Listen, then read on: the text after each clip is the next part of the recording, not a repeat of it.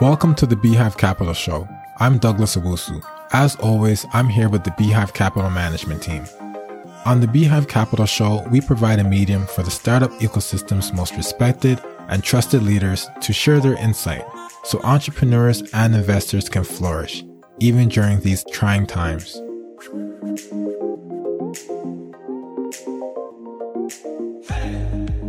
Kim Yeung joins us today. She is a principal for strategic investments and the Women in Technology Venture Fund at BDC Capital. Kim began her career in both the investment banking and merchant banking divisions at Goldman Sachs in New York. Kim, welcome to the Beehive Capital podcast.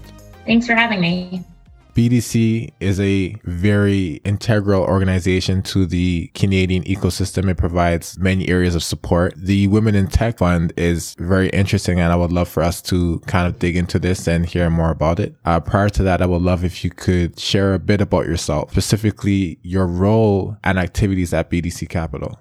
Yeah, absolutely. I am a principal on the Women in Tech Venture Fund at BDC Capital, which is the investing arm of BDC, which is the Development Bank of Canada, focused on all parts of the investment process. So from start to finish, kind of soup to nuts, sourcing, due diligence, you know, negotiating legals and then post investment portfolio management. I have been in finance for most of my career. So before um, investment banking on the advisory side, and then moved over to the buy side, and uh, eventually um, made my way to BDC and very focused on venture. You know, really exciting stuff that we're doing. So I'm happy to chat more about it today on a high level in terms of the Women in Tech Venture Fund, what is it specifically? Yeah, so the Women in Tech Venture Fund, uh, a $200 million fund that is focused on investing um, and backing women led and women co founded startups. It has a pretty unique mandate actually within Canada and even more broadly when you, when you kind of think about it. But its mandate is really to deliver return on investment while making a lasting impact on the Canadian tech ecosystem. So what we do is, you know, we look to identify, invest in top performing teams, trying to manage kind of an inordinate amount of demand that we think is in the market, that we believe is in the market, that we see, while also developing and supporting the ecosystem for women in tech. So, you know, there's a few legs to the stool, if you will, but all of that at the end is to is to really be a catalyst to address what the bank believed was kind of a gap in, in VC. So the supporting female founders, female-led uh, startups um, in the Canadian ecosystem. So, specifically, the challenges or opportunities that triggered the creation of the fund would be this gap in the market. And could you elaborate on that?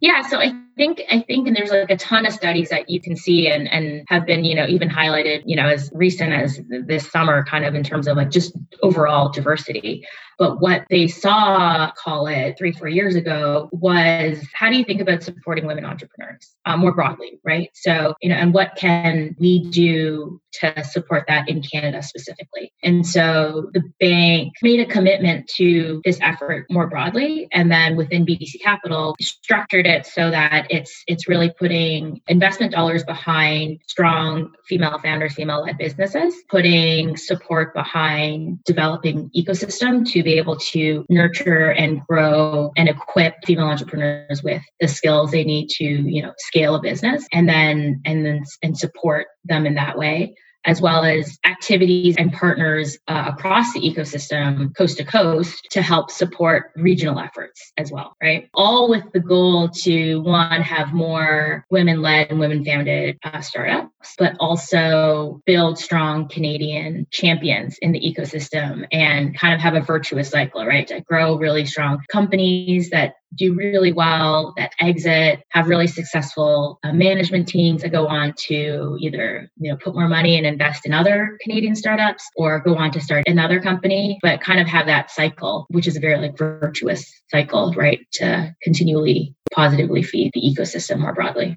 Specifically, you had mentioned the mandate and how this plays into the mandate. Could you share with us what the mandate is? Well, so that is the mandate, right? The mandate is to deliver a, return on investment on dollars we put into backing Canadian startups that are led or being founded by female entrepreneurs. And simultaneously, which is kind of why it's unique, but also supporting that Canadian tech ecosystem specifically for women in tech Perfect. So with this said, if we were to dig into a bit of the lower details of the Women in Tech Venture Fund, it seems that the fund actually plays multiple roles simultaneously. It plays the role of a GP with direct investments an LP with indirect investments, and then an ecosystem builder. So could you share an overview of the roles that the fund plays within the Canadian ecosystem? Sure. I think you've outlined it exactly how kind of we see the role and how the fund is structured. And that so we spend a good portion of our time on direct investment. So, as a, an investor, an equity investor into companies. So, we will either lead around, be a co investor, be part of the syndicate. There's a whole, whole host of ways we act as a direct investor. We also have a portion of the fund, it's smaller, but allocated toward fund investments. And so, we do that in conjunction with the funds team that sits at BDC as well, but focused on emerging managers that have female GPs. Uh, and then finally, you know, I mentioned earlier, but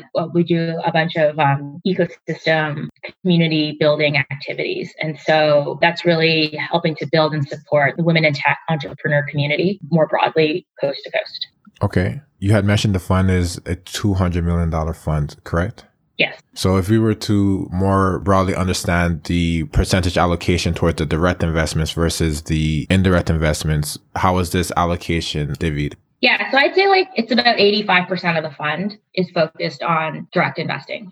So when we think about our direct investments, we really are looking to be a partner along the life cycle of the business, right? So from seed to scale to the extent it makes sense. We're really invested in being a long-term partner. That's pretty critical. And when we think about why we want to invest in the first place, it's really important for us to see a pathway from a partnership perspective because it's, you know, you're in it for the long term. It's not just, you know, you put a dollar in and, you know, tomorrow you can be like, okay, I'm done.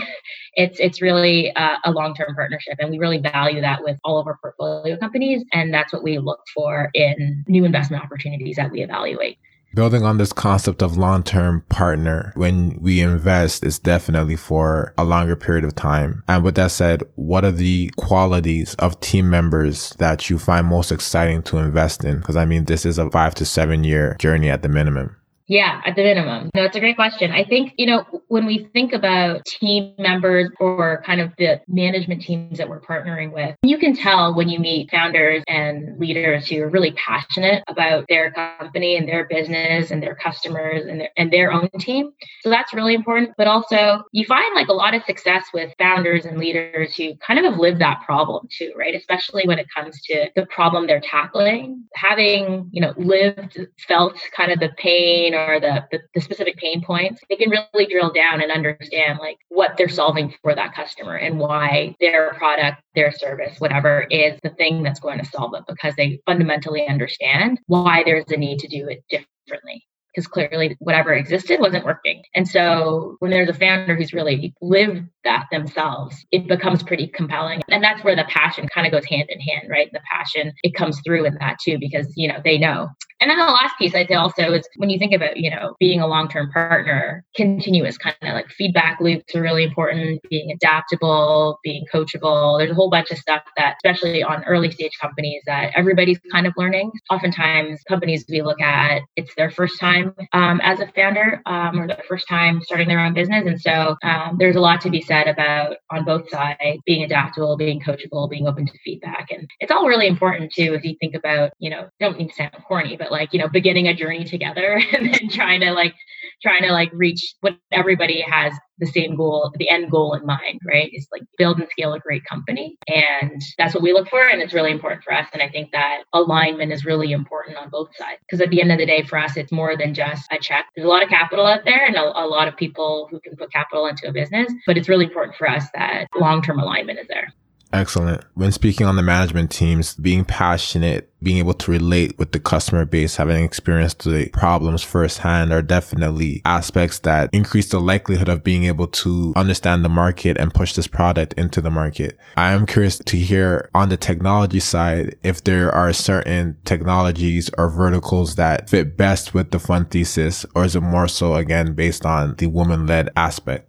It's a bit of both. Uh, we don't have specific industry verticals we're focused on. We're a generalist fund. So we look across all industries. We're industry agnostic. From a technology perspective, again, there's nothing specific that we're looking for from a tech perspective other than, you know, it's scalable, but also is there something unique about what's being done, right? Um, because I think you and I discussed earlier, but if it's as easy as, you know, the technology just being copied and pasted by somebody else, and what else is there that kind of makes what you have sticky, right? What makes your specific product needed?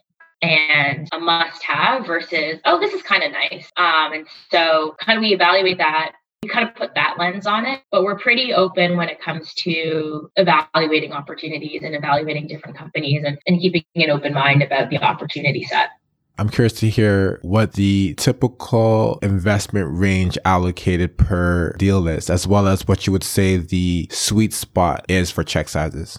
So it depends. I think that's typically an answer. Um, what I would say is that on an initial investment, depending on the stage, we'll do a Series A, for example. We will do an, you know, anywhere from you know one to three million dollars from an initial check. Everything really kind of depends on the size of the round, how many other people are at the table, and kind of a whole bunch of those points are taken into consideration. And then we'll usually reserve that same amount, at least at minimum, for follow on investments. Or we might write larger checks into future rounds to the extent um, it makes sense. Again, our capital is relatively flexible in terms of where we choose to deploy it for any one given company. But the intent is to be able to follow on at least on our pro rata on future rounds. Interesting. So for the Series A, it seems that you have maybe two to six reserved for each venture, and then you'll lead the initial round with a one to three investment range, correct? Yeah, again, it depends. We we will lead, but we will also just be part of the syndicate sometimes where it makes sense. We can co-lead. We don't have to lead um, an investment in order to participate. It's not a hard and fast rule for us. What's the typical investment range for seeds? Yeah, for seed investments again, so it's all I'll caveat everything by depends on the size of the round. Because if the round is smaller, obviously it won't make sense in terms of like the numbers I give you. But if it's a larger round too, it might be larger. But on average, our seed investments are anywhere from two fifty to five hundred thousand dollars. But again, it can be slightly higher if it makes sense for the round, really. But we're in around kind of a two fifty to five hundred kind of sweet spot for earlier stage stuff. In regards to the indirect investments, I would love to learn more. Specifically, what's the criteria for consideration in committed capital by the Women in Tech Venture Fund? Sure. So we have a smaller pool of capital as part of the fund that's allocated to indirect investments or fund investments. And it is to back and be an LP in funds led by women GPs, obviously Canadian women GPs running Canadian funds. We have made investments in a handful of funds that are led by female GPs already. Um, they include District Ventures, Tandem Launch, MidRock, um, and Renewal. And you know, these are, are kind of done in partnership with the funds team and, and you know, we're really excited about the funds and the female GPs that lead them. So, in regards to the ecosystem development, what are the types of partners that the fund typically works with? So, it's a whole range of folks that we work with. I'd say we work with partners across Canada um, with the goal to build a sustainable ecosystem at all stages of development that helps kind of connect the Canadian women in tech community. So, as part of that, we have led our own initiatives from you know networking perspective, from an education perspective, from a communications perspective, and as well as thought leadership pieces that we put out um, in the market. And then also within the ecosystem, you know, we partner with different organizations, incubators, conferences, and participate in a bunch of different forums and demo days and virtual events and speaking engagements to help kind of make sure that we are everywhere we can be where that makes sense. But, you know, we're involved with many different organizations. So just like a bunch off top of my head are you know, CDL, for example, which I know you're very familiar with, the Atlantic Venture Forum, Volta, you know, NACO, SaaS North, the 51, Communitech, Next Canada, Future Capital. And there's a whole host um, startup fest that we participate in and that we have close relationships with and to help support um, and be involved where needed. Okay. What's your outlook going forward and what are you most excited about in regards to women led technology companies? We continue to see really interesting companies meet with consistently with just pretty standout teams. And so I think the outlook and what I'm excited about are kind of go hand in hand. And it's, I still think there's a lot of opportunity for us in the market. I think there are more and more women who are kind of deciding they want to either start a company or they're leading a company. And that's really exciting for us in terms of the talent and the quality of things that we're seeing. It's just, it continues to impress. There's no shortage of opportunities. I think it's exciting because we are looking to build um, and support Canadian champions like and that also are being led by really phenomenal uh, women at the end of the day. And i think it's exciting because there's a ton out there and we're seeing more. Seeing more is really hopeful and it's really kind of the reason we're around. You know hopefully one day there doesn't need to be a gender specific fund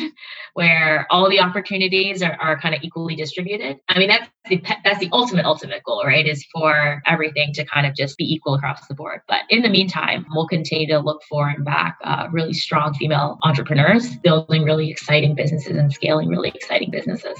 Beautiful. Well, Kim, that brings this time to a close. Thank you so much for your time. Thanks so much. Um, this was fun.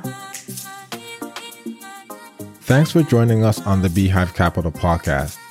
We hope this sparked new ideas or raised your spirits during these challenging times.